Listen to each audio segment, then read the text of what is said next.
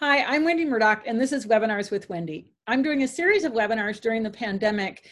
Uh, I started to just because I wanted to chat with my friends and have something to do and learn something along the way because my motto for teaching was safe, fun, and educational.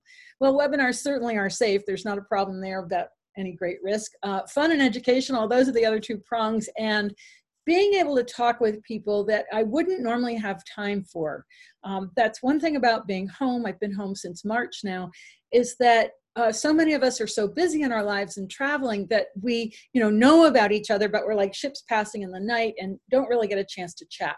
So the webinars have given me a, an incredible opportunity to talk to uh, experts and professionals all around the world. Um, and tomorrow, my guest is Bob Bowker. That's going to be at four o'clock. Um, and he's coming back for his third time. We're really hoping that his internet connection holds. Um, I already have his presentation, so that's good. Didn't have it last time. Um, but it's such a, an amazing medium to be able to share this knowledge with you and share my guests with you. Today, my guest is Emma Loftus from Australia, which is why we're broadcasting at 7 o'clock tonight. It's what time? 10 o'clock for you in the morning? It is 10 o'clock. Um, and Emma has uh, been working with racehorses. So I'm going to let her introduce herself so you get to know her, and then we'll get on with the topic. So, welcome, Emma. I'm so excited to talk to you because we had a little preview last night. We had so much fun. we did. Thank you so much, Wendy, for having me on the webinar series. And uh, I just want to shout out to Joe Watman, who who should be on. I hope. yes, and of course Sinead McCann, who's been like part of a big support group in New South Wales. yeah. behind me here. Um, yeah, I'm, i was sad that Bob Bowker's uh, webinar was postponed because I was I was so keen to listen to what he had to say, and if there was anything I could, you know, had any questions, which I know I would have, but I'll watch it tomorrow for sure. Yeah. Um, he, he's a, guess, a, fascinating speaker because he his mind yeah. runs so fast. He goes da da da da, and you're supposed to know what that means. you have to unpack him a little sometimes. Yeah. well, I, I, I actually um, met him It was at a Sharon May Davis dissection uh, a few years ago. He turned up to do a, a talk for the um, the students of the podiatry college, the College of Podiatry, and he rocked up a bit jet lagged, and sort of I've sidled over to him, and he's talking about racehorses, concussion, and and then he's dissecting a leg about half an hour later, and there's about 12 of us kind of huddled around him. And next thing you know, we're in the lecture room and he's just talking at us with a foot. And yeah, it was amazing. Yeah. He's it was, uh, I was very lucky. Clinic one time and he had he had boiled down all his feet, so he had these myxoid, you know, they look like marshmallows from the frog, you know, and he was like, you know, wow, he's really a cool guy. So it's Emma, fascinating because he yes. Oh, go ahead, because uh, we could talk no, about no, no. forever. But but how we about could. you? Like, how did how when did you get started with horses, and how did you wind up with race horses? Well, uh, I was first introduced to horses when I was very little, when I was like six, um, and I'm the only horsey person in my family. My sisters had a go, but they weren't interested. But it was actually when I was at maybe about 15 years old in school. I, I don't know if you've heard of Walter Farley and the Black Stallion. of course. well, that's I was hooked. I was hooked, and I wanted to ride races based on that. You know, the way he used to write about the races. You know, it sounded amazing, and so I just was obsessed. You know. Uh, oh, hi, Joe. She popped in. yeah, I um, were burning, and I WhatsApped her. yeah, did you? Where are you? Yeah so i um i just I, I got all 12 of his books and i was just you know if i was riding a horse back at home uh, you know i'm from oxfordshire like southwest of england very country i'd be pulling my stirrups up and trying to ride short like a jockey. So um, i just had it in my head that that's what i wanted to do. Very disappointing for my parents who hoped i'd go to university Uh, so I went to the racing school in Newmarket. Um, I think it was ni- 1992. Um, I was accepted on a course, and that was like six to eight weeks of boot camp. Um, oh. But it was amazing because the way that they designed the course there was that you were kind of given how it would be in an actual racing stable. You were assigned only two horses, but you were looking after them from dawn till dusk. You learn how to brush them properly, muck them out properly, bandage them, um, and then you were put in a big uh, indoor riding school, and you had to learn how to ride short. And then later on, you'd be going up these gallops. So it was really full on, and the horses were extremely full on because they were um, kind of hand me downs from racing stables. You could almost see them looking at the fresh meat coming through the doorway. that's that's fascinating. I don't know that we have racing schools like that here in the United States. Um, I know there was one in Texas because I remember looking at it a long time ago. Uh, I think perhaps before I went to the racing school in Newmarket. There's two in England. There's one in the north, the Northern Racing School, and there's the British Racing School. And I think they're fantastic because if you're going to do anything now in racing, you must go through that school. Oh, wow. Whether you're yeah, whether you're going to be a jockey. Uh, when I was doing it, it was to be a jockey. Um, but you know, whether you're just going to be a stable hand or work towards being assistant trainer or work in the breeding, you've got to go through one of their courses. Um, so you know, I noticed fantastic. in England that they they um, like I went over and I I was um, uh, pre- I I did a day of in service education for is it IVRAP uh, uh, IRVAP I always get it confused. Oh yeah. Um, yeah. And and I think it was in Newmarket at the um, they had just finished the museum and everything It was just beautiful. Um, mm. But the the level of education that I see in the UK and regarding horses that it's formal. I mean, there is educational systems like what you're hmm. describing mm. for for working around racehorses, and I just think that that's that's great because then you have a consistent uh, mm. Way of doing things as opposed to you know, I mean, there's nothing like you know learning it, like an apprenticeship, but you also need some basic skills and understanding. Um, hmm. So that's really fascinating. it, Um, oh, I agree because there were people on the course who'd never ridden a horse at all, and in fact, there was one guy called Ricky Mullins who hadn't ridden a horse at all, but he was a natural, and he ended up riding in Dubai. He was amazing. Yeah, yeah, yeah. Um, but you know, I certainly remember being run off with up the gallop on those horses with and they the instructors would drive beside you in a Land Rover screaming at you to pull the horse's head up and you know I mean it was very old school um, you know riding around this indoor arena riding short learning how to get your legs strong and the horses you know would just drop you and yeah it was good times but, yeah I, um, I bet Learn they really prepare you for an entry into racing yeah, Yeah. Yeah. so I then uh, I spent about a year with Paul Cole's yard in Newmark in sorry Lambourn, uh, and then spent some time in Germany, and then I came back and uh, worked in Newmarket for a year with Willie Haggas, uh, and then went to Germany again.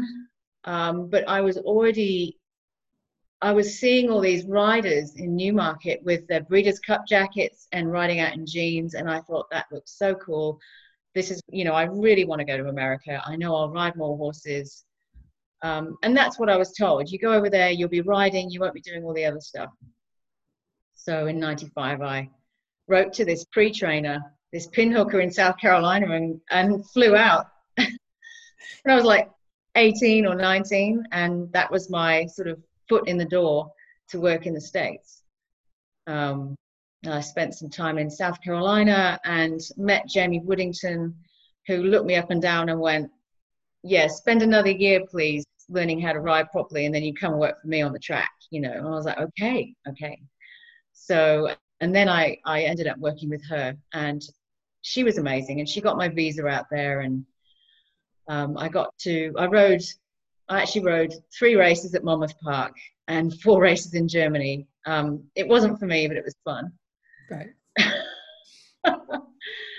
but it, yeah, so and that that was till about 1999. Um, and then I took a break from racing because I had had to work through some stuff, some personal stuff. And then, um, but I always missed being outside and working with horses. So I, um, after some time working in a corporate and in an office, having a regular job, uh, I was looking to travel again and go to New Zealand. so before that, I spent a year, uh, sorry, a season on a stud farm in England, um, and did the Newmarket sales. Um, oh no, that was that was a bit later. I went to New Zealand for a year, and then Australia. This was in 2004, 2005. I came back. I then worked the sales um, in England, and then I moved over here in 2009. Back as a track rider, but this time I really wanted to look at how can I help horses rather than ride them because it was starting to. I mean, it was starting to wear a bit thin, and by that I mean I got a bit tired of, um, you know, horses I was just told horses behaved a certain way because of their breeding or because that's the way they were. And and I was like there's got to be a reason why they do this you know why he, this horse is getting his head up and running through the bit and you know how you know and so that's why I started looking at there must be a pain factor involved. There must be a reason that horses do this. And this was long before I sort of understood that they communicate with us on so many levels. Mm. And and and, and, and it's not an easy life. You know i think that uh, for anyone who's never been around a track uh, on the mm. backside um, they it's really hard to understand just how demanding it is it's long hours yeah. it's early mornings it's hard work it's you know uh, you know who knows where you're living especially in the states you, you know you, you might get some housing yeah. you might not get some housing yeah, um, might have a room at the end of the barn. Right, and right. um, and it's you know it, it and it is a, a, kind of a tough life, and you know for a jockey, and I'm really impressed that you actually rode races. Um, you know, the, as they say, jockeys are the strongest people on earth. They're for their size, pound for pound, they're incredibly strong. Um, but to make weights, they have to do crazy things. Um, you know, in terms of yeah um, diet control and that kind of thing. So, you know, it's not the easiest easiest life.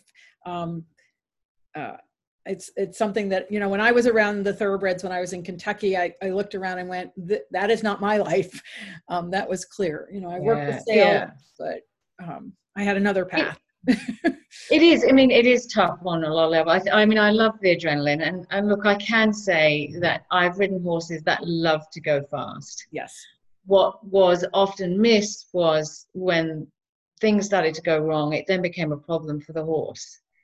Um, you know, uh, and I just, you know, and I've had some great advice from jockeys as well about because obviously I'm I'm about 51 kilos.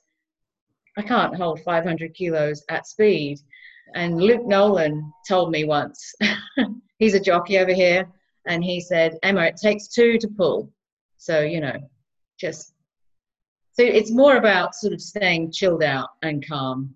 But you're going to have those horses that are so have so many things going on that it's really hard. And and just going at speed, injuries are bound to happen. I mean, it's it's it's a it's not if it's when.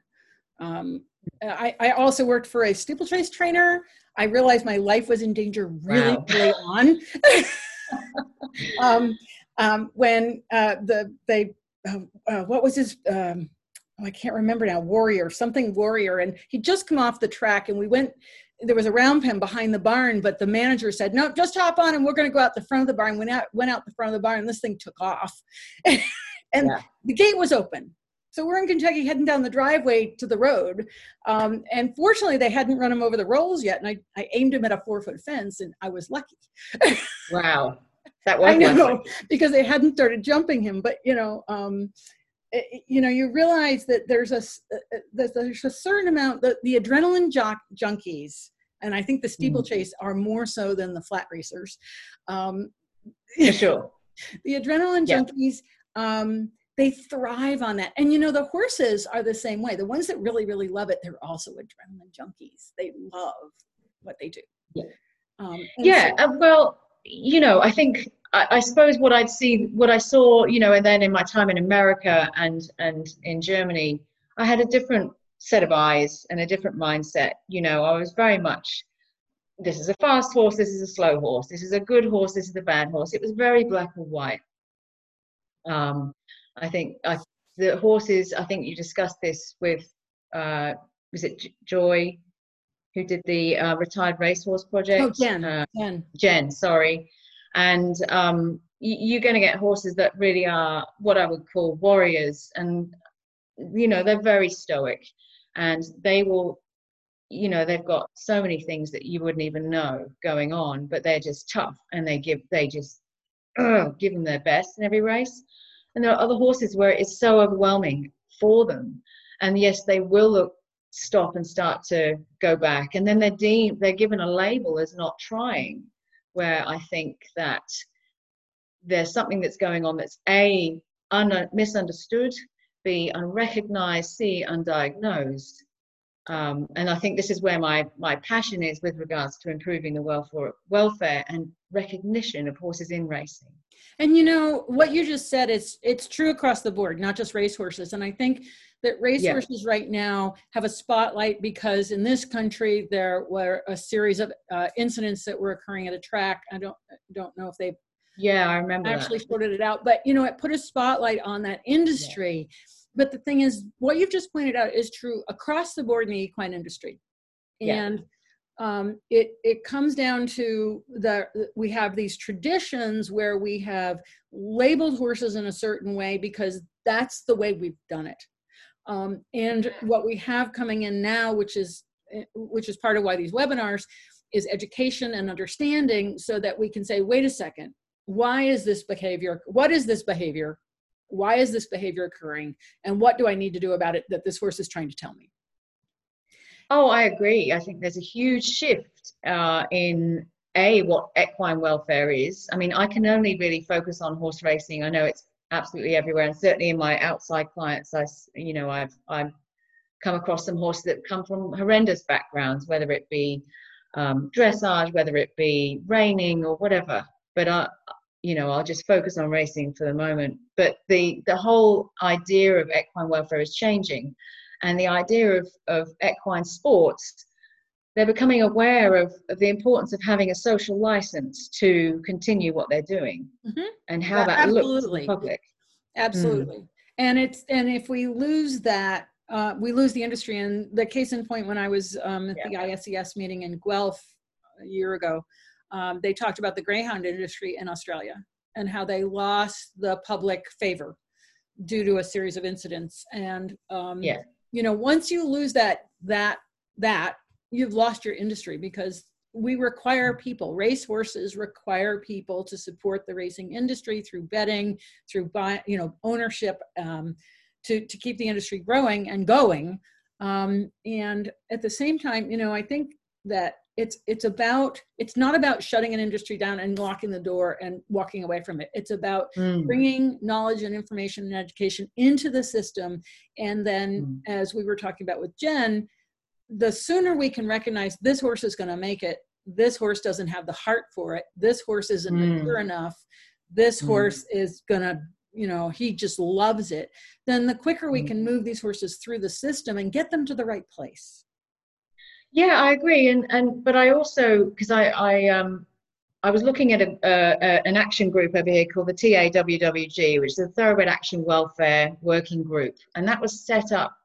because of the public focus on um, the ABC documentary here, which was wastage in horse racing, and and so basically Racing Mitchell have gone right. Well, let's look at the exit strategy for horses leaving racing. Let's look at the breeding and they asked for submissions and i missed the submission date because i didn't know anything about it but i um, emailed them going listen i think there's something that's hidden in plain sight here and that is the welfare of horses in racing because if you don't look after them when they're in racing the chances of them having a great life after racing are limited mm, very true yeah so um, I'll, an example i'm sort of just picking bits because we could go on for days about no. this. I know. I mean, I look at a horse like, let's say, like Black Caviar. Okay, so I was very lucky to work for Peter Moody when she was around, and you know those horses come along like Winx, um, like Cigar, like Zenyatta. You know, they come, they kind of pop up like an anomaly, and they have a constitution and a mental strength that gets them through the rigors of racing. And certainly, I met Black Caviar when she was two and a half, and she was just like, I just go fast. That's what I do. By the time she was three and a half, she was able to switch herself off and switch it on to perform. And, you know, really, I saw this maturity happen in this horse. Um, there are many horses that just, they find the thing from weaning to starting to going to the stable incredibly stressful. The Right. pressure is on them and they don't know why. You know, they're, they're not interested in running or winning, but that's what's being asked them to do. There's no consent and there's no choice. So, how do we make it better for them so that they all have a chance to prove what they can do? Mm, very true. And it's But- massive. It is massive. That one. Well, and I think you know, so if we look at dogs as a um, as uh, puppies as an example, you know, there are breeders and they have a whole system of looking at the temperament of the dogs, and they go in and evaluate these puppies, and they, uh, you know, the the growth phase of a puppy from birth to six weeks is like ginormous, um, but they can evaluate them, and I think that. It- n- n- something like that i'm not saying that exact system but this idea of being able to make temperament evaluation maturity evaluations as opposed to just strictly like you've worked the sales it's conformation right? It's breeding Yeah. it's black type and conformation and even then it was just black type in the 80s when i was there because the industry was going nuts and they were breeding paper to paper and not looking at the horses. So they, they weren't even looking at the conformation and then um, this is one of my favorite stories. I was I was in Kentucky at the Keeneland sales when the horse sold for ten million dollars, and he was impotent and couldn't run out of a paper bag. But he was quickly conformed, you know. And the next year, one sold for thirteen million dollars, and it was the war between Sangster and the Maktoum, and they were fighting. back, oh, yeah. right? And then they finally got together and dropped the prices down on the Kentuckians, which was to their unhappiness. But um, you know, so you know, we have this where it's if we could, and I'm just hypothesizing this idea, but starting to look at ways do we that we can evaluate these horses when they're young to see, you know, are they maturing? Are are they physically capable? Do they have kind of the traits which of course have to be honed and have to be trained and and just like training a dog just because you mm. have an innate talent doesn't mean a you want to express that talent or b mm-hmm. That you're developed so that you're your optimum your most potential um Yeah. uh, Yeah, yeah, uh, I agree. I mean, I, I suppose I look at I look at Peter for an example. I mean, he has a stable of forty at the moment. Uh, he's the guy I've done the Surefoot pad examples with that you'll have a look in a minute. Um, he he has a, a system, and you know he is a metropolitan trainer, so therefore you know the system they will all go through the same system, and he's he will pick up when they need to go out, and if they're not going to make the grade. Um, but still i feel like there's this time pressure Mhm. on especially in australian racing i'm not sure, too sure about american racing it's been a while now since i was back there but um, you know a two they've got to race when they're two. Um, if they start racing late you know is that does that mean it makes them harder to get into a race? There's a you know there's just this huge time pressure. I'll, I'll give you an example. I mean they're broken in a year and a half. Over four weeks. Yeah. yeah. Now i have to say i have come across some very good um, young racehorse starters here um, not far from where pakenham is. Yeah. and they're american that. based Oh, there Heidi said she's got an eight-year-old mare that's starting soon first up. Well, that's great. I mean, I feel like that should be, you know, people should be allowed to start their horses whenever. Uh, there's huge, but you know, a lot of people. Let's say you're a first-time owner, you've come in with a group of friends, and yeah, when's this horse going to start? You know, I've been waiting a year. well i think you just brought up a really good point is a lot of times the owners are not horse people at all they Yeah, correct. It's like- very easy. yeah they like to own a horse they like to show off to their friends they like to go to the track but they're not horse people and so it, it- you know the the trainer gets put in a bind between the what the owner expectations are and what the horse needs um, and so there's that another education piece of educating owners Correct. to you know this this is a living being it needs a certain amount of time to mature and develop and be trained Yeah, you, you just highlighted an important issue, and I, I realized that from because I also worked in the office for Peter, um, probably from 2012 till 2014 or whatever, um, and I track rode for him. And you know, there's there's a lot of misinformation that's not given to racehorse owners. It's very easy to join a syndicate here. 10%, you probably need about 30,000 to cover your horse's cost for the year. Um, but I think what needs to be told to the owners or, or, or, information given to them is that this is not just because you spent, let's say, 125,000 sales.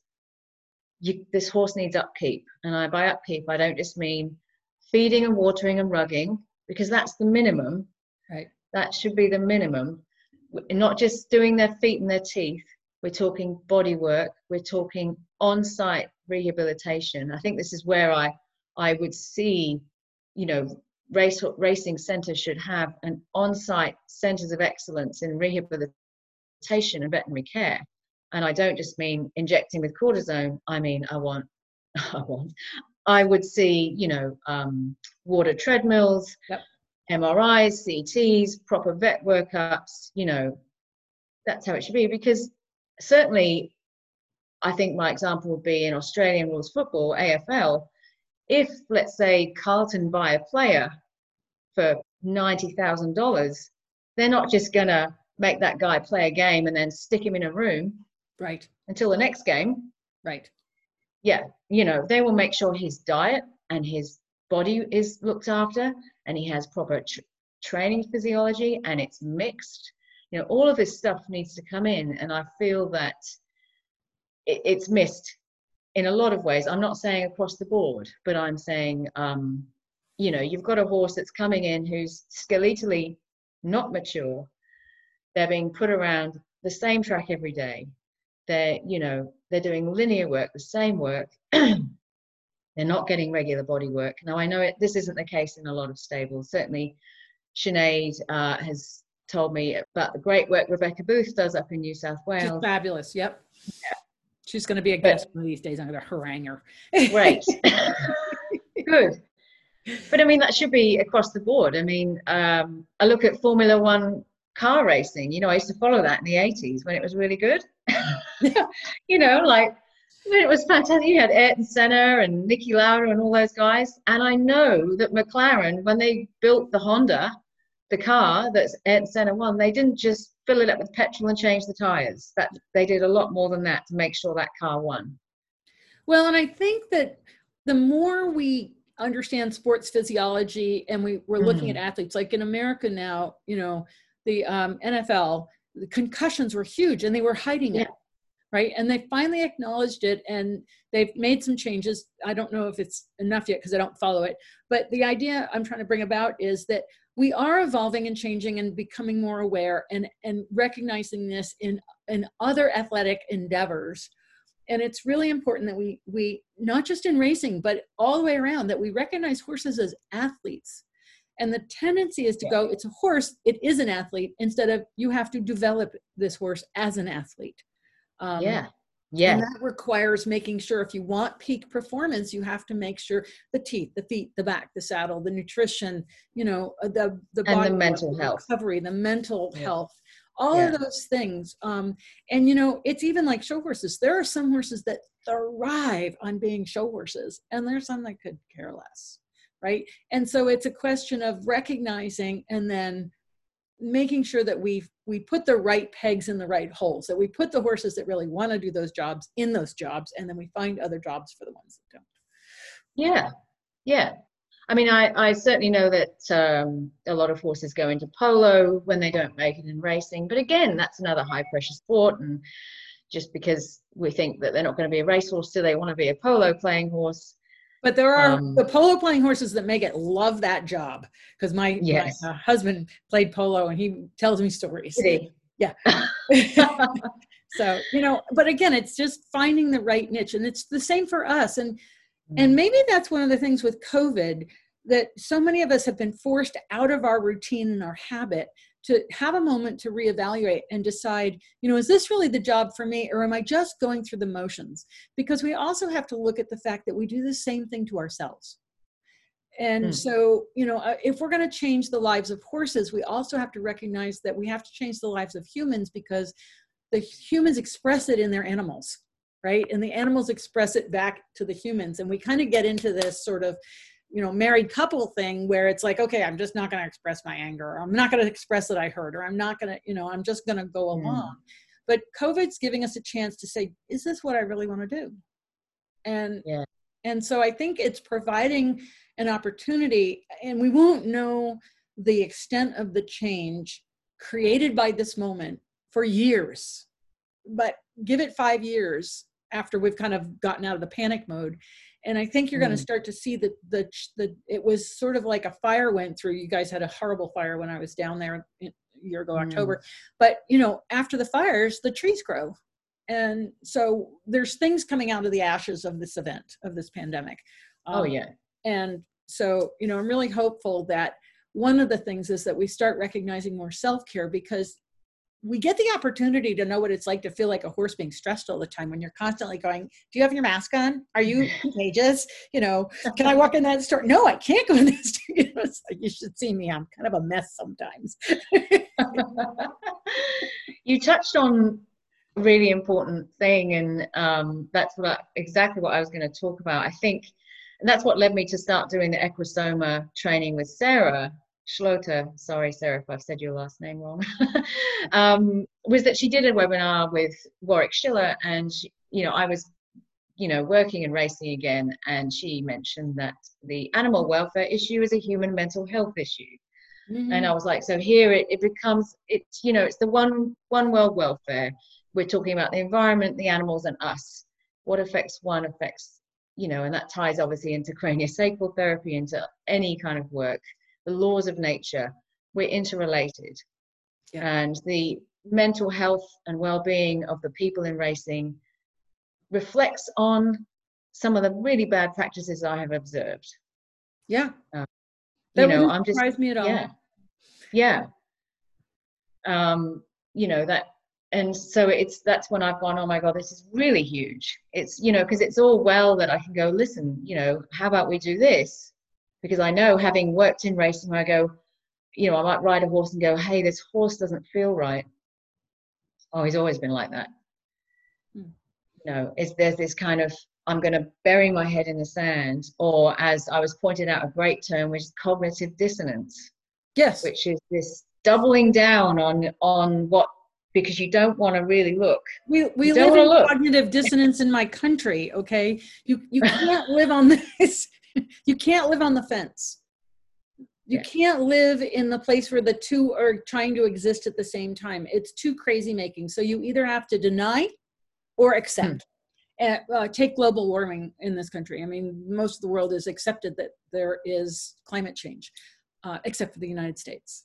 And the United States has gone into denial of it because you can't live in the place where the two are it does and doesn't exist you have to mm. go one way or the other and that's a lot mm. physics so so yeah cognitive dissonance is is really uncomfortable and it is why so many people stick their head in the sand because because mm. they are overwhelmed by the consequences of choosing the other path they are overwhelmed by the consequences of choosing the other path and what i mean by that is and and again i i can so clearly remember and i'm kind of hijacking your talk a little bit but i was no I was go ahead. doing a team demonstration in lexington kentucky um, after i had met linda and i it was some little expo and it was in the in the basketball arena. But i just mm. remember telling them i had a i had a yearling and i said if you treat them dumb they'll act dumb. If you treat the horses like they're dumb they will give back to you exactly what you expect. And so you know we have to start having a mind shift about this animal and its behavior toward us and our behavior toward it. Is it simply reflecting me? I'm bashing on it so it's coming back. Or um, do we have to start looking at why? And the problem with that is that when we start to examine uh, why we have to examine our belief systems. We mm. have to examine in the racehorse world or in the thir- in the horse world altogether you know this horse isn't a butthead. This horse is trying to show me something, and the only way they know how to express that, which is either with mm. their teeth, their feet, their anxiety, rearing, bucking, you know, whatever. It's the only way they can show us because they can't say, hey, you know, my saddle's not fitting. And so yeah through their behavior for sure that's right through their behavior and we have to be willing to to then recognize that everything we've been taught like i you know i mean i have a very traditional upbringing in a in a riding school um, i had very good teachers um, and my 4-h leader was phenomenal because she was the one that gave me an ethical perspective but you know so often it's like you just have to make them do it and we would have olympic level mm. people come to train our pony club kids and he would say it was the rider's fault and he'd still beat the horse over the jump with a lunge whip mm-hmm. so you know it, it, um, that needs to shift and uh, you touched on something which is which is known as gaslighting where we here's an where we will blame the horse for not adapting to the situation right that is highly stressful Right. um, and we know generally from some research that horses might take up to 13 seconds to adapt to something new, where they need to check it out. Is it safe? You know, for example, um, going in from a light area into the dark wash bay. Yeah. Now, I know from experience being on the ground in the racing stable, if I if no one's around, I can just hang out with that horse and let the horse get used to it and walk in. But if anyone's around, they will get up behind the horse with a broom, get up. That now has a strong association with fear, and the horse hasn't been able to adapt, and now the nervous system isn't regulating properly. Correct. You know. Yep. That's and, just one and, example. um, one of the things, so I, I have a, a good friend, Mark Riley, he's a DVM up in uh, Massachusetts. And when you walk into his clinic, all the floors are red brick rubber not black, because he says that horses see black as a hole. Oh, right. Yeah. And yet, what is a right. wash doll? A black hole. We got a black mat. They're gonna make them go in onto the black mat. It's a black hole. Yeah. like, hey, you're putting me in a hole. yeah, correct. You know, there's there's this whole kind of again, that's it's a great. I see this as a great opportunity for so much improvement, for really um, helping people understand how horses think and understand. And yes, they are mammals just like us. They have a vagus nerve. They have, they are not flight animals. We make them flight animals, okay? They're just like us. They like to chill out, feel safe, know when to move, know when not to move. I look at horse racing. Um, it's not, uh, it's not going to go away. So how can we help it develop and evolve and become great? You know, um, everything that's in horse racing goes against what the horse should naturally be doing and i'm talking about a racing stable that's just you know like not like the the guy that you saw that had the horses out in the paddock and brought them into the track right um let me just you know, go down in Florida. I've worked with uh, five different race horses with surefoot pads. It was fairly early on, but the barn facility was super peaceful. It was in Florida, yeah. lots of uh, paddocks, horses that were on layup and stuff. They could go out in paddocks. The horses would go out and work at the track. The track was just down, down very close. Um, and it was peaceful. You didn't hear yeah. Banging buckets or cribbing or any, it was very peaceful. And you could tell that this trainer understood the importance of making sure those horses felt safe so that they could chill out and rest. And then he would not leave them at the track. He would trailer them to the track on the day of the race. They'd run, he'd put them in the trailer, he'd bring them home so that they did not overnight at the track. Um, and it, um, I worked with five horses, and they all won their next race with Surefoot. I'm going to. When when Joe told me that, or, or maybe Alex told me that, I was like, oh, okay, I haven't had that experience, but I will. Yes. I will talk about my experience. But you know, I mean, just quickly to add, when I was in the states, obviously I worked for Jamie. She, you know, how they they work during the track seasons, and so we go up to the summer for Monmouth Park, which is highly stressful. Um, but she made it a, a good place for the horses as best she could. And but the winter time we'd be in Camden, South Carolina. Mm-hmm. Only 40 minutes from Aiken, where apparently Dr. Kerry Ridgway was. If only I'd known that when I was 18. Um, I had no idea. Okay. Okay. Um, it was a beautiful place. So, you know, the, it was, there were probably five barns there. There were trail rides. There was, you know, it was relaxed. And the horses got, and there were paddocks so the horses were just chilled out. and I think important. what people need to, to recognize, and I said this the other day, is typically what we hear of is the 10 to 20% that's bad. and you don't hear about the 80% that are actually trying really hard to do right by their horses um, and like the like the woman you're mentioning and the person i know that um, are are aware of that and and trying their best to provide a good environment and to keep these horses comfortable safe and happy so that they do want to perform. Um, uh, yeah yeah. so, i mean i know there are some uh, new trainers starting up um, probably heidi who's starting up you know who have a small number and they the, the newer trainers um, especially the female trainers i'd like to say uh, are doing smaller numbers and spending more time with their horses. I think that's important. So there is perhaps a question to be raised about whether we reduce the numbers, whether trainers have a, certain, a reduced number. It's not so much a production line. Um, you know, there are some there are some really bad practices over here that I have seen. But I will also mention I've only been working, you know, in Melbourne and metropolitan area. But you know, I see a lot of off the track thoroughbreds as clients, and they are a mess, psychologically a mess post traumatic stress disorder is not um, an anomaly in a busy racing stable. And um, certainly you'll get those horses that have a strong constitution who might be able to just cope. And I say cope with a highly stressful environment, but many don't. Um, and just to touch on the use of the whip, which I sent you a link about Monmouth yeah, Park. Was, really yeah. And Racing Victoria are looking to phase that out completely much to the dismay of many of the racing folk in Victoria, but I see it as a positive um, because I have ridden horses that, you know, without a whip, but they have heard a whip and they completely lose it. I have owners that have off the track thoroughbreds that won't let them carry a whip. And if they hear a whip, they lose it. That's post traumatic stress disorder. And that's just one example. So, you know, there's just a lot of information and a lot of I see great opportunity to just develop this, you know, a little bit here and a little bit there, and having conversations with you and so many people um, around the fringes, around the edges of the racing industry that are like, yeah, we see what's going on, we can't stop it, let's improve it. Right, and change starts one hoof at a time. yes, one surefoot pad at a time, right? yep.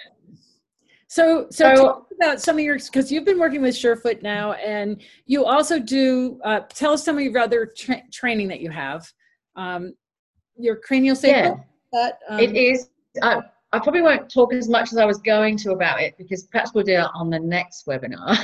right. But um, because we want to sort of focus a bit on the Surefoot with racehorses, but I will um, say that it was the racehorses that got me into craniosacral therapy. Um, I went to Equitana in 2010 looking at oh, in Germany uh, some oh, modalities. No. Yeah. Sorry, I keep uh, and actually the T touch in Australia. Hey? I, I, forget that there's Equitana in Australia because I've been to Essen, Germany three times. So. Oh right, yeah, yeah, yeah. There's one in Germany too. Um, yeah, and I, I picked out a few modalities to look at. The T touch team were one of them. And Maureen Rogers happened to be doing one on craniosacral therapy at the same time, and oh, just afterwards. And so I that just answered all the questions for me, and that was the beginning of my journey into craniosacral therapy.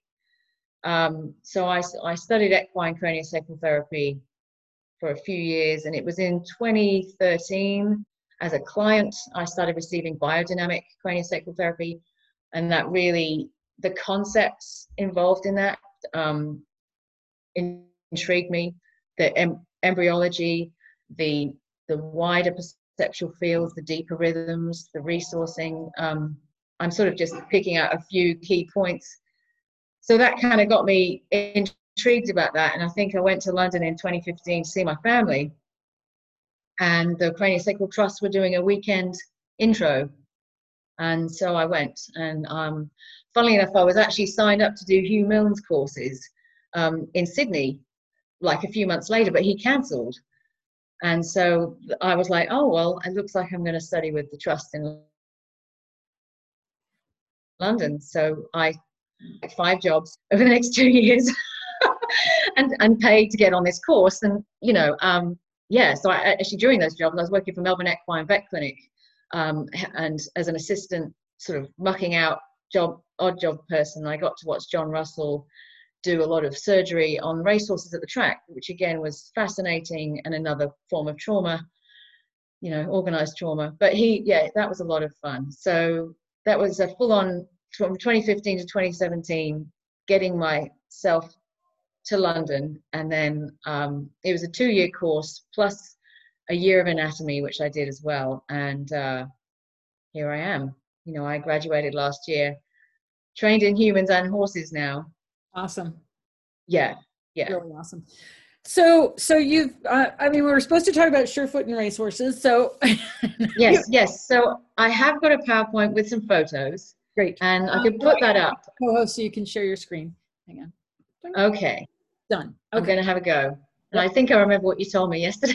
Yep, no problem. I can walk you through it if you need help. All right, here we go. So I tell you what, Wendy, I'll skip over a bit of the. Unless you would you like me to talk a bit about the embryology of fascia because I can. No, we're going to talk about that in the in the next webinar because I think that that Yeah. needs, it deserves That- and needs a, a bulk of time. It does, it does. So we'll skip that. And, and Emma, Um, I've already figured out we're going to have multiple conversations because we obvious it's like we're yakking away. We haven't gotten to the topic. Okay. yes, I know. Um, let me just see what this one was. So slideshow from current slide. Here we go. No, sorry. I'm just gonna skip over that. That's fascia. This is just a video. This this guy is an off the track racehorse, but I thought I'll put it. I put it on there this morning. Um, this guy's, I think he's 21. cool. Uh, he he didn't race, but he did go through some. Um, it's even when people tell me, "Oh, they didn't race," I said, "But they were at the track, so that's enough. Enough for things to to go wrong early on." And and that's another thing about undiagnosed and unrecognized pain is that if it's not caught early, later on it becomes something that is even harder to resolve, and you've got secondary and tertiary issues. So the earlier you can get on top of it and recognize pain behavior, and that's a whole other conversation. Um, I, I did Sue Dyson's course through Equitopia on her ethogram, Yep. which was fascinating, and I thought it had a real place in in veterinary uh, assessment of the ridden horse and recognizing pain behaviors in the face relating to I'm muscular getting her to come on as a webinar guest. Um, I, I, Great. Let me shut up and do this. Okay. So I just I zoomed in on this. This guy's on the medium pads because I was fascinated with the way he was moving and hoping that Bob Bowker could shed some more light. But um,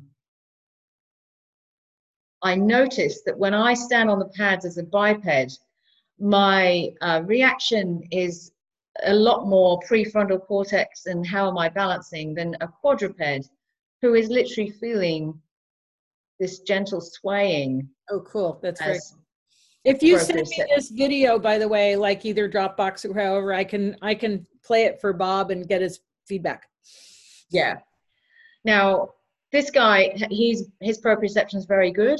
Um, the owner, Steph Bolgi, has given me permission to use this video. Um, he's he is. Uh, how do I stop this? How do I go to the next one? Here we go.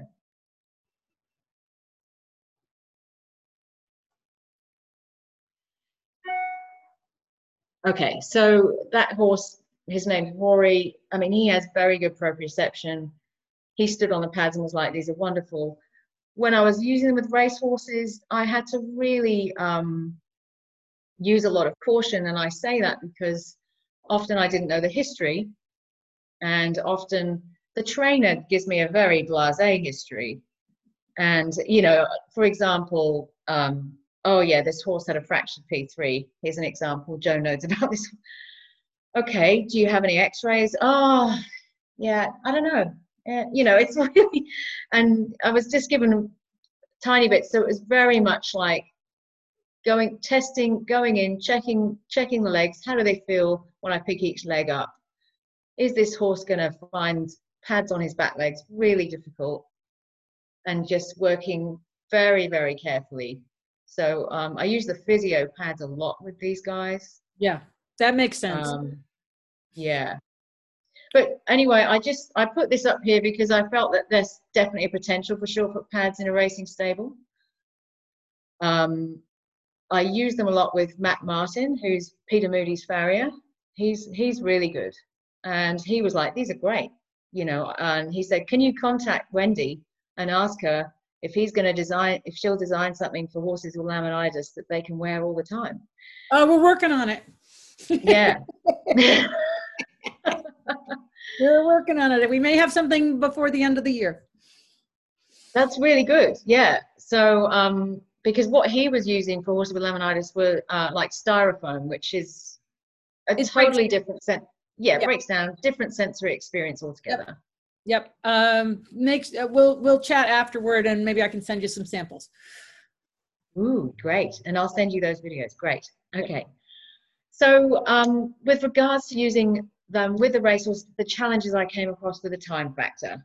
Okay, you know, they start at 4:30, they've got to get 40 horses worked, and they want to be done by 8, 8:30. So there's no time to go, hey, can I just chuck the pads on after straight afterwards or before? So I really had to do it at the end of the morning. Um, and I opted to then work with the farrier um, because these horses are shod often from the sales, Okay, their their feet are in contraction from sales. So Matt would come along, take the shoes off. I'll put them on the pads, and he couldn't believe it. He was like, "Wow, they're falling asleep," you know, because it just that sensory feedback was just like, oh, felt good. It's like taking your shoes off and walking on a beach. Right. Yeah. And So- and you bring up a really fabulous point, which is don't try to stuff it in where it's not where it's not going to work, but find the Mm. place where it will. And working with a farrier who's got to deal with these horses who are maybe a bit footsore, who are you know um, uh, energetic. That if you can make his life better, he can do a better job on their feet. So it becomes a positive cycle. I agree. And the farriers uh, were really the best sources of feedback for me. And I'm not um, giving the track riders a hard time. It's just that a lot of track riders might not pick up um, when a horse isn't feeling right. And I had a discussion with my friend Steph about this. This is interesting is that if you've only ridden race horses and a horse is bracing his neck and pulling, you might think that's just the way the horse goes. You're not going to recognize that they're doing that because there's something else going on. A lot of riders don't understand. Um, talk, there's a lot of riders that do understand, but some don't understand the importance of changing diagonals when you're trotting so you can ascertain what's going on behind. Right. And unlike America, where when I was in America, there was a very, they hammered it home the importance of making sure the horse is on the right lead going around the track. So, you know, we used to break the horses in in America and we had to make sure that you've got to be, it's left handed racing, Yep. left lead on the turn, right lead on the straight. So when I came over here and I'm galloping a horse and I said, listen, they changed very late onto that outside leg and they really prefer the inside leg, the trainer wasn't, it wasn't an issue. And I thought, well, this to me is the horse is telling me something. If it's very important that they are transitioning right and that they're balanced, and that's where the um, mixing up their workload is very important. Mhm. Don't just go the same way, do the same stuff, and you know Expect the same um, result. That's the uh, definition. expect the same result. yeah, I mean, look, some trainers do a lot of beach work here, and um, some do some arena work, um, which is good. But it's just again, it's really important to make sure if the horse is is only using one side, why, and can we help them balance out? I know that there's often discussions that horses have a preferred side, but to be an athlete, it's very important that you are able to use both sides. Yep. Um, and something that's often missed is that when the horse, and Sue Dyson picks up on this as well, uh, she talks about this a lot, is when you're riding a horse, especially a racehorse, you're going to have to start taking contact so that they don't go too fast on a slow morning. And as soon as you do that, the horse then has to adjust his balance to accommodate your contact on his mouth and your balance. Yep. So there's all of that to take into account that make the window for surefoot pads as a post workout or in between shoeing kind of recovery and balance tool quite effective.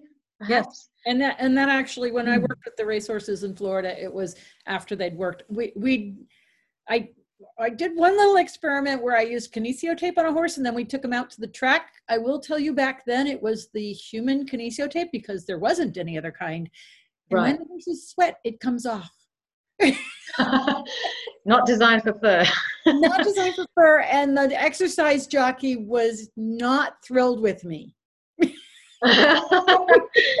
You're like, hey, you know, I mean, As it starts You- flying off the horse, right? Yeah, but you know, you were I- ahead of your time. You were just waiting for the kinesio tape team to catch up. exactly. Oh yeah, this is back in uh, this was uh, probably seven years ago. Yeah. Okay, wow. Yeah, yeah, yeah. I look, I think kinesio tape, all of that stuff, because again, we're going back to them being athletes. Yeah. But um, on the feedback from the farriers, I I found that to be most useful because often if they are trying to shoe one leg, they'll find the horse will only hold that leg up for so long and they'll struggle. Um, so, uh, you know, what I would do, well, let's put a pad under the leg that they're struggling to balance on. And sure enough, the, the farrier could then put the shoe on. It was like, that's great. And and and I just want to emphasize again, finding that little niche is the perfect place because if you if a farrier realizes that this is going to help that horse calm down so he can do his job, it's going to start to filter out because he's going to want to take it to the other horses he's working on. And so how do we how do we make change one little step at a time? You know, And I agree. Yeah. And, and finding the farrier like Matt, who's very open to it. Um, I did use it with another farrier and he was, yeah, he was, thought it was great. But he, again, he just, you know, forgot about it the next day. So it's finding the right person as well who's, you know, like, oh, this is good. I can really use this. Um, I But think they're very useful. Those guys, you just ping them again every chance. Yeah, yeah, yeah. ping them again. Some Oh, guys there's that lady with pads. Um, I thought about um, obviously, uh, and we put the shoes, the pads on straight after shoeing as well, because there's a huge effect on the fascial system um, of having the nails hammered into the foot. yeah, yeah, Heidi just so- posted that she barefoot trims her horses, which Right. you know, and and there again, there's different philosophies on that of of of leaving them barefoot and them just putting a light racing shoe on just before they run, or you know, I mean, there's a lot of different philosoph- uh, thoughts on that, um, and and you know. Uh, I'm just reading somebody's wanting to know the Yeah. solutions for racing and the flexibility in the heel, but um, it it's about being able to experiment and and take take the chance of saying, well, let's see, let's see what happens if. Um. And you know, hedging your bets, not doing it on the day that it's a really important race, or maybe just doing that at home in practice. Um, Mm. But working to see how can because because shoeing in the racehorse industry is one of the slower changing concepts Yeah. the the concept of the long toe low heel to increase stride length which has been debunked in every way but sunday um, hasn't completely left the industry Unfortunately not. And I, I think that's why we're quite lucky to have Matt Martin because he very much understands the importance of breakovers and keeping the toe short to enable the horse to break over quicker. Um, certainly one of the horses that you'll see, I'll just, this is Matt. I got him to pose with a surefoot pad. oh how cool Yeah. um, and we have a question and it's appropriate right now She said, rachel says i started working with a horse who's very sensitive and snatchy with his hind legs particularly right hind uh, right hand, probably right hind. Um, this makes him difficult to trim. Would standing him, uh, standing with her hinds on slants help? Actually, I I think what would be better is just if you're trimming them is using the physio pad because it's only Yeah. half thick, and if you're on the slants, there's it's too much instability. It's kind of too demanding. You want to give them a lot of comfort and not make it so that that if something happens, they're they're gonna lose their balance a little bit. Um, but the physio pad is, I, I have one here. Oh yeah, there you go.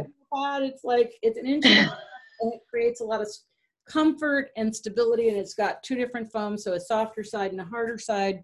Um, that, I mean, the farriers are starting to figure that out in this country and um, they, fly off the shelves, which I'm really happy about because it means more horses are Oh, going to great. yeah. Um, Yeah. Yeah, we found that using them obviously in between the shoeing. So Matt would take take the fronts off, I'll stand them on the pads, take them off. He'll take the hinds off, stand them on the pads, take them off, hammer the hammer new shoes on the fronts, stand them on the pads. And often they just really would put their heels on those physio pads. Um, Bob Bowker talks about this, the concussion forces of galloping on, say, a dirt surface, trotting on a road, but also hammering shoe nails into a hoof. Yeah. That's huge. Um, And yeah. Rachel said she has medium pads, but really, Rachel, I highly recommend you get a half physio pad or two half physio pads because the medium has a lot of springiness, and and Yeah. um, I think you're going to find that uh, a lot of horses wouldn't be able to stand on that while they're being trimmed, and that the you want to give them comfort but not challenge their balance, and the medium is actually challenging.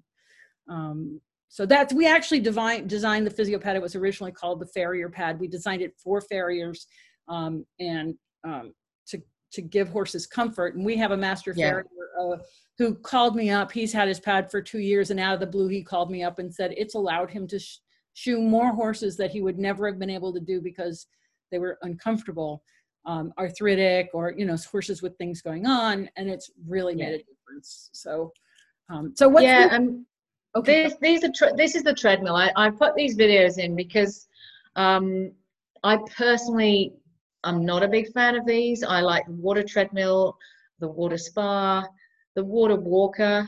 Um, these uh, have become like a very a, cheap training tool in, in this is in my opinion. So you know the trainer doesn't have to pay for a rider, and he doesn't have to pay for a rider to pony the horse. However, my opinion is if the horses like to have a pony to be led off, you know, with no rider, it's kind of nice. Um, look, most horses get used to this. I'm going to play this one. This is a horse mucking around. Uh, see, he won't. He doesn't want to trot.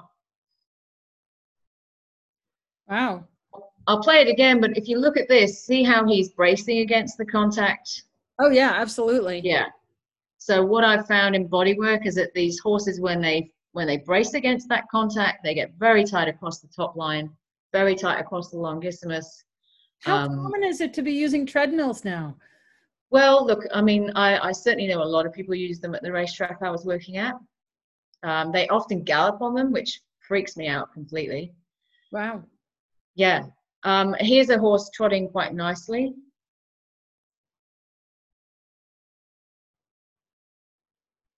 And and they prefer treadmills over uh, like the European walkers because they can actually increase their speed. Um, well, look, they they still use the horse walker. This this treadmill is for horses that um, are having a day off from being ridden. Yeah. or they're just doing so peter would probably um, when he used to have them ponied like a rider leading them off a pony he he now uses this um, which is okay but uh, i think if they if they're stressing out on it and they're tightening themselves against that bit like this guy did here you can see Right. him losing his you know um, we've, we've got problems Right. and I think that's what I wanted to talk, see what Bob Bowker says about treadmills. These treadmills, as you can see, they're on a slight incline. Yep. And this horse um, here, she just was, she trotted for a bit and then she had some slow canter and then she came off. She's quite used to the treadmill. She tends not to kind of pull against it. Uh, no, there is no positive to that gray horse. And you know, I mean, I I personally, so I've I've had a few lameness issues, and anytime I've gotten on a treadmill, what I find is it exacerbates that because it's too demanding on my two. I can't I can't accommodate my issues. Right, I'm forced into a certain pattern, and um, Right. Yeah. As a result, it's um, uh, Yeah, I mean, I put it on there to kind of go, look, you know, this is what I'm seeing in them. What do other people think? Um, I, I, I would see a, a need for Surefoot pads perhaps after them. Um, Yeah. it, it depends on how the horse goes on them. A lot of horses really pull against that contact. You can see on that left photo that they're actually they're tied because Yeah. obviously we don't want them. And you know, it's very confining and it is restricting. Um, and when I've watched them canter, you know, horse needs to canter, you know, perhaps with their head down. And again, they're being cantered like they're being ridden in track work, restrained and having to think about their balance and where they are again. Yeah, interesting. Yeah. Um, hang on, how do I get out of this? Uh, you just go to your next slide. Nope. Arrow to the left. Uh, Yeah, Oh, there we go. Okay. there you go. That, those are Matt's legs there. Here we go. So this this horse um, found found it much easier to be uh, shod when she was standing on the physio pad. And Uh, and you know this brings up a really interesting point because what we find with the physiopad with humans is fascinating. Um, I had a woman who had a head injury from coming off her horse two weeks before I I was there, and I popped her onto the physiopad, and her headache instantly went away, and she slept Hmm. really deeply twice that day. Um, and Robyn Wow. Hood had a person in South Africa who had a kyphosis, and they stood on the pad and they just came totally upright. I mean, it, it- Wow. it's a fascinating pad. I don't totally understand how it does what it does. I don't think anybody really completely understands it, but it's a magic pad. I swear. It's a Well, that's going to really tie in well to the sphenoid webinar that we'll do yeah. next month. Yes, because there's a whole connection going up from the feet. Up anyway, I won't. I won't go into that just yet. so um, I'll just skip. So Some, here's- kyphosis is um think of the hunchback of Notre Dame. So anytime the spine curves toward your back, that's a kyphosis. Uh-huh. And anytime it curves toward the, the front of your body, that's a lordosis. So your lower back has a lordosis, your cervicals have a lordosis, and your thoracics have a kyphosis. But um, in some people, it's it's normal. There's the normal curves, and then there's the extremes, like like someone with a, uh, hunchback type. Um, Well, listen, I can certainly say that. Um, actually, I haven't got it with me, but I've had chronic lower back issues, and uh, my osteopath, the biodynamic osteopath, said you need to get some barefoot shoes. So I got. I always walk in Vivo barefoot, Mhm. uh, unless I'm around horses, then obviously I have boots on. And I got the very thin soled ones, and took. This is when I could hardly walk, and I just walked along this gravel road, and in about 20 minutes, my back pain went. So it's very important. Um, and I stand on a wobble board every morning as well. And like for five minutes, I don't do anything on it. I just stand on it, and that has helped my pelvis retain its um, the deep muscle integrity. You're gonna like uh, what Joe is getting. It's the Anywhere saddle chair, and it's a saddle shape that you can put on any yeah. chair. Um, and and um, she will have some soon because she just put out her email. Oh, Uh, great!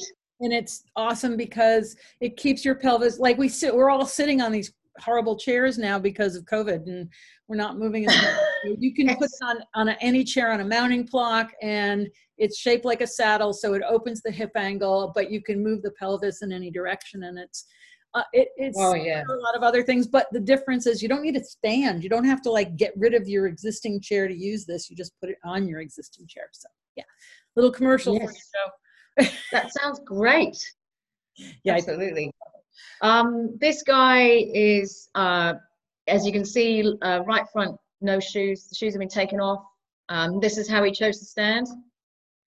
Um, I think this is this is the guy with the fractured, the old fractured P3. Let's see. Yeah. Um, yeah. So I remember emailing Joe going, okay, there's this horse. What do you recommend? And then I ended up buying all these Surefoot pads. Here he is. Um, so he's had the shoes on, new shoes put on. They haven't been clenched yet. And that's how he's chosen to stand on them. Oh, cool. Just- yeah.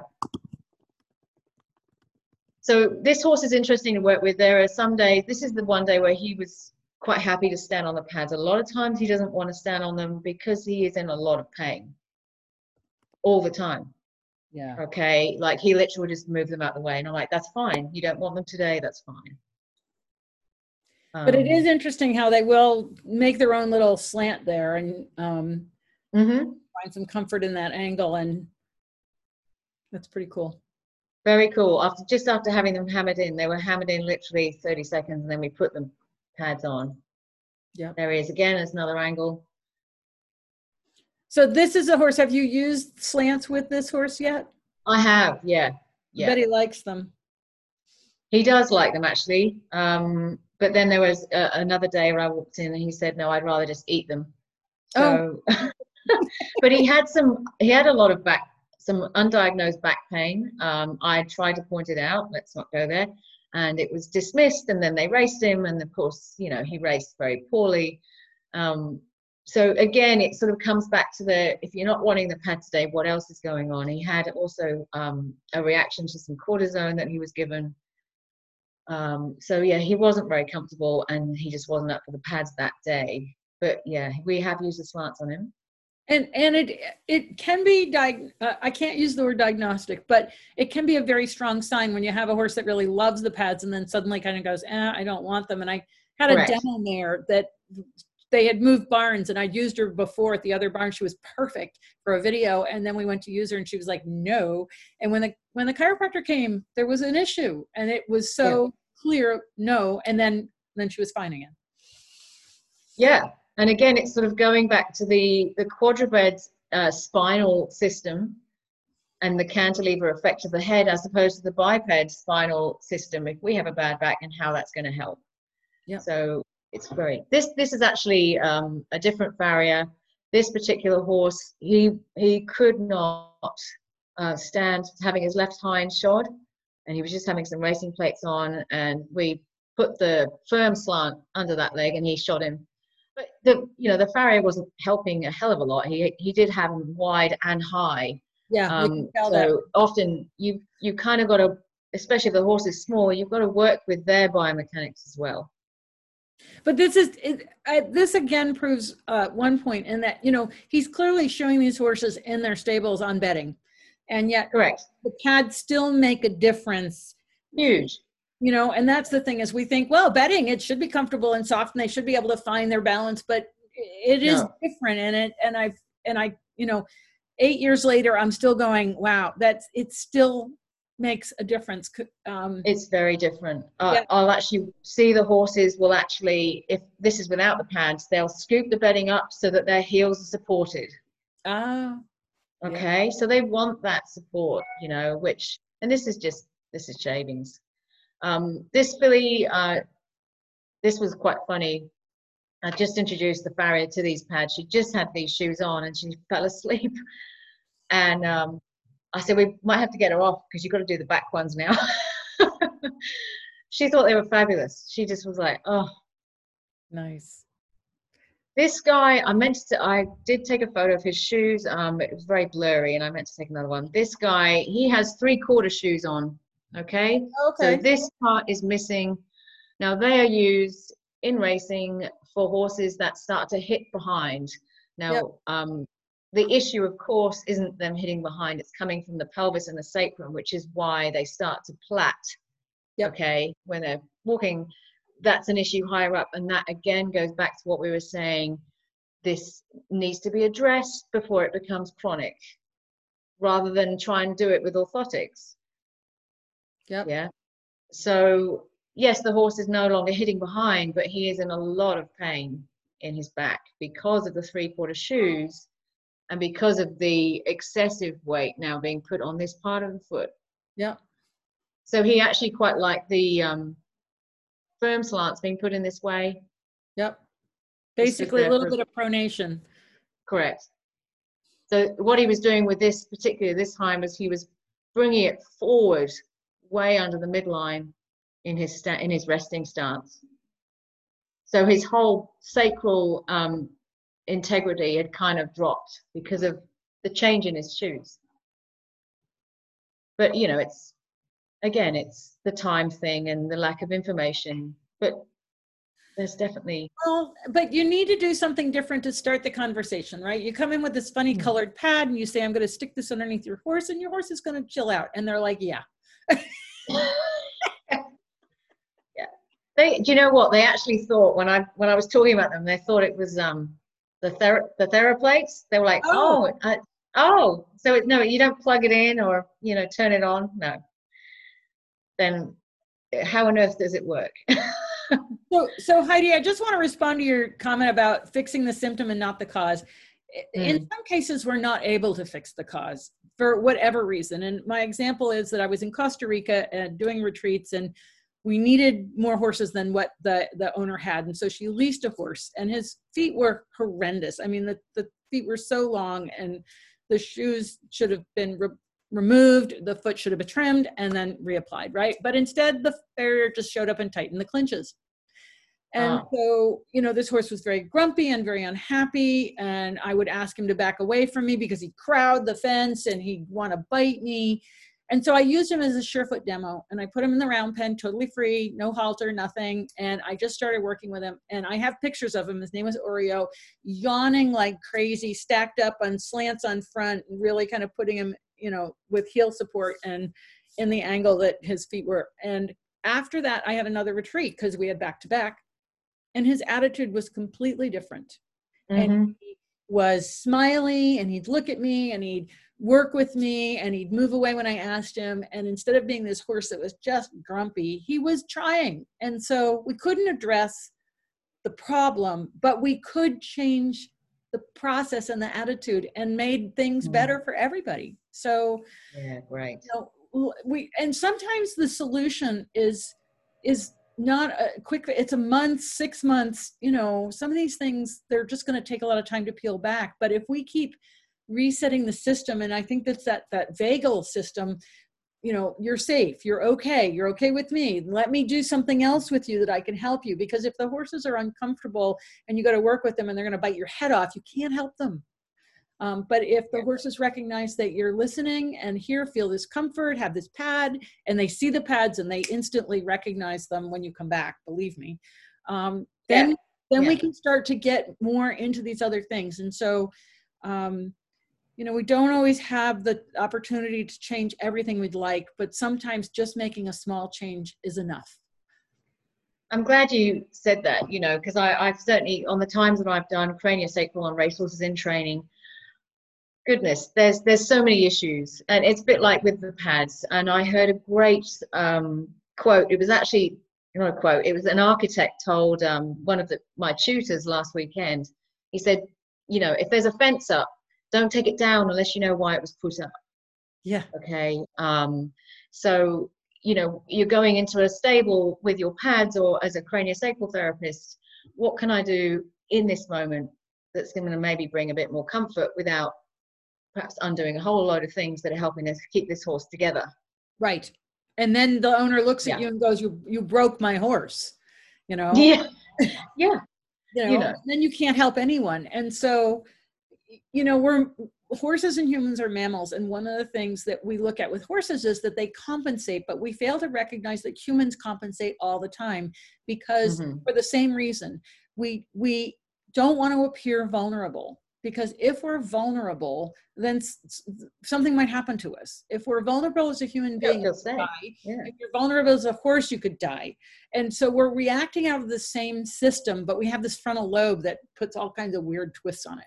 Um, yeah Right? that frontal lobe yeah, but My we are we are coming from the same same part of the brain, that survival part of the brain that says don't let on.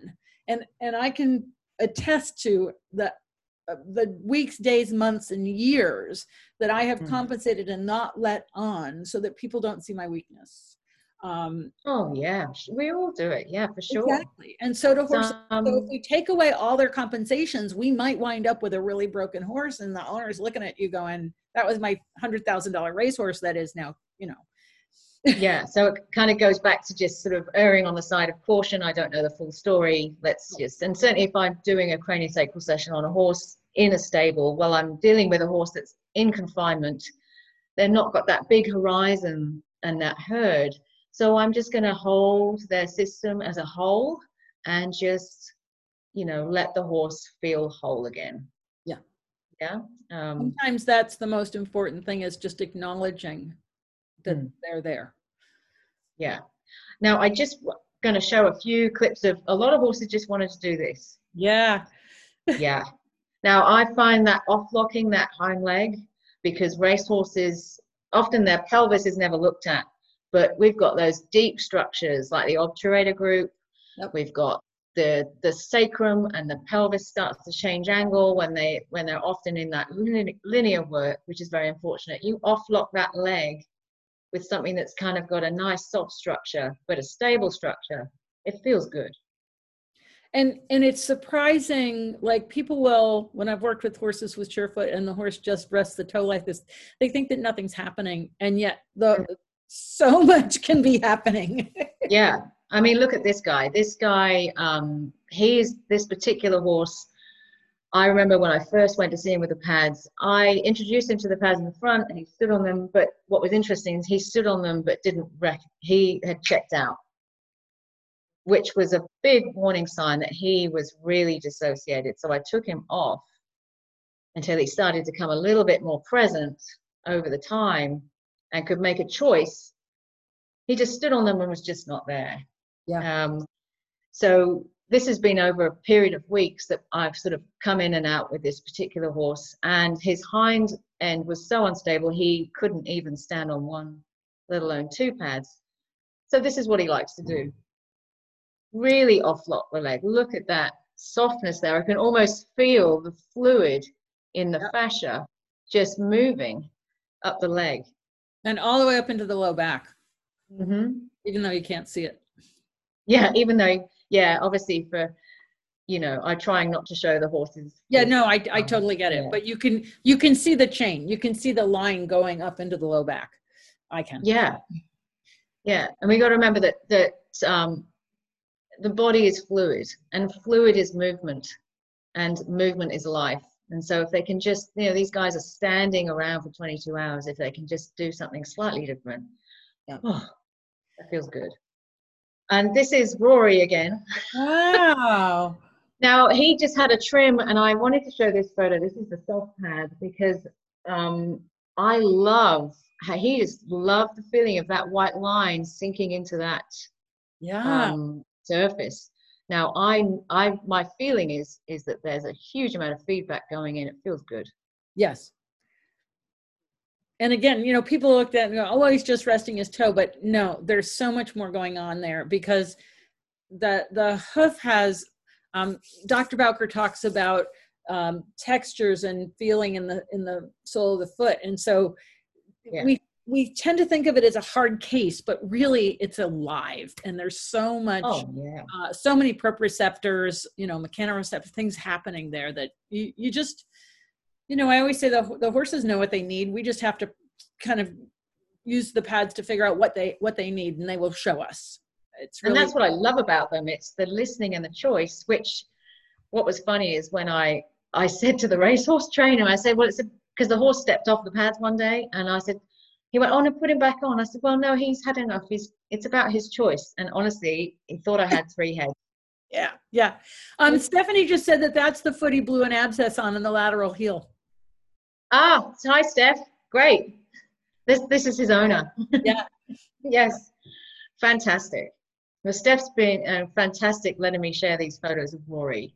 Great. Um, and look, uh, obviously, I won't delve too much into embryology. We'll talk about that next webinar. But you know, fascia comes in in the middle layer of the embryo, but the embryo uses the neural crest cells as well as fascia. So the neural crest cells are on the ectoderm, which is the outside, which forms the skin and the hoof and the brain. So absolutely, we've got intelligence right at that hoof tip there. Yep. All the way up to the top of the ear. Yeah.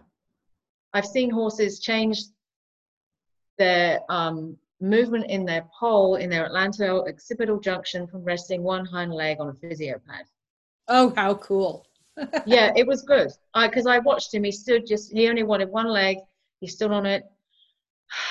The rider got back on, and he immediately had a figure eight movement and an opening up of the atlanto-occipital junction.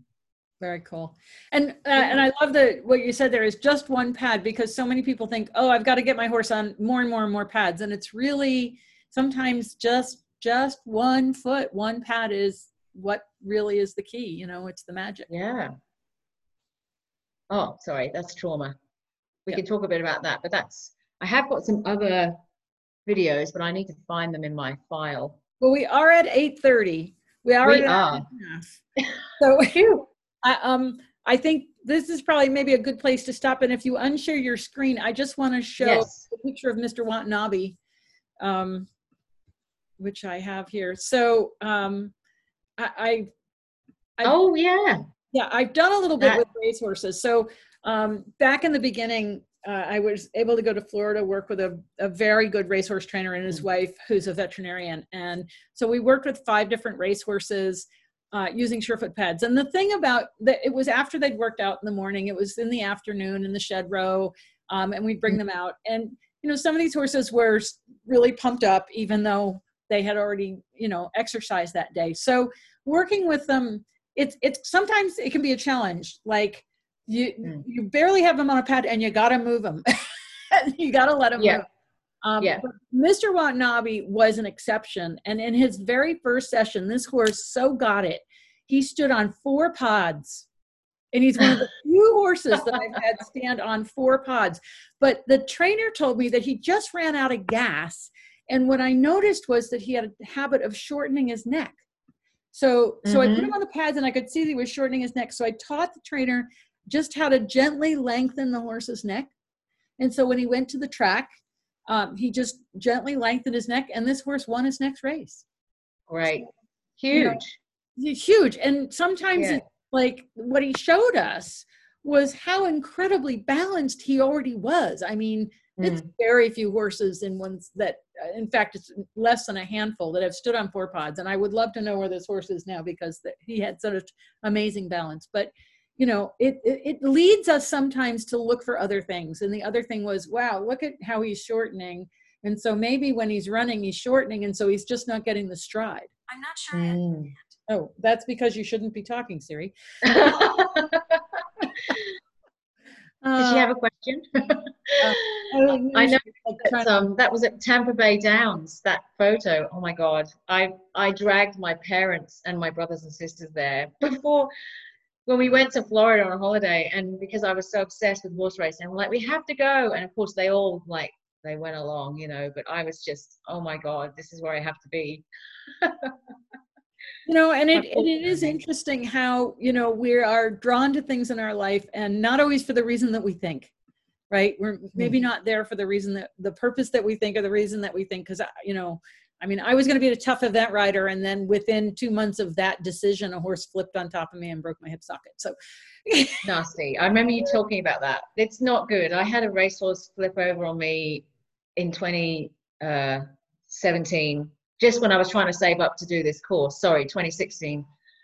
And um, I just, I had to, because I had no no other jobs I could do. I had to like mentally get myself back into it. It was so full on. yeah. But but Yeah. now look at the, from your experience, and for, and that's what my, kind of my takeaway is that it's these experiences, the desire that we have. Like I'm still with horses, right? People thought I was nuts. They thought I'd never ride again.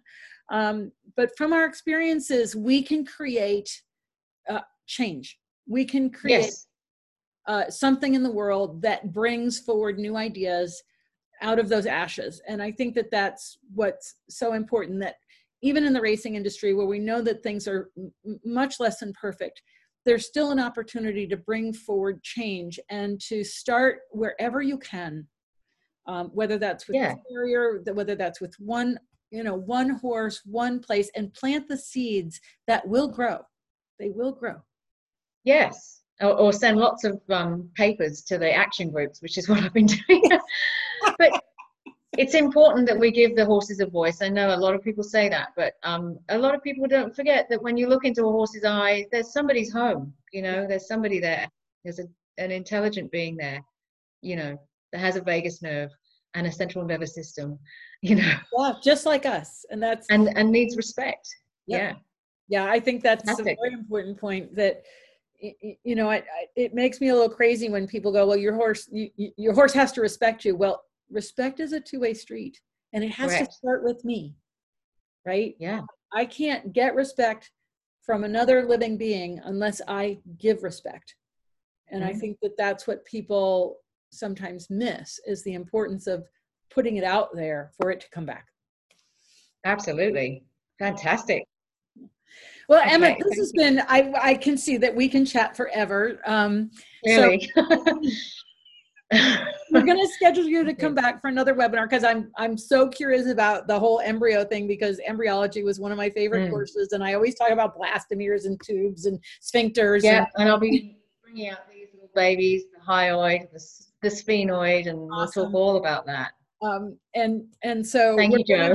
Scheduled back fairly soon, I think, and uh, it's great. It's that's the beauty of of Zoom and COVID is that we can have these conversations around the world. And um, it's been a pleasure to talk to you with you tonight. Oh, likewise. Thank you so much for asking me. Thank you very much, everyone, as well. All right, so thanks everybody for tuning in. Just remember you can see this and all the other webinars on the Surefoot Equine YouTube channel, and we're creating audio podcasts out of the some of the webinars. Um, it's on Podbean. It's Wendy Murdoch on Podbean, and I also we post them up on Facebook. So just be sure to subscribe to the Surefoot Equine YouTube channel so you get notified every time we put up a video. Thanks for joining us tonight. Have a great night. Thank you. Bye. You Bye.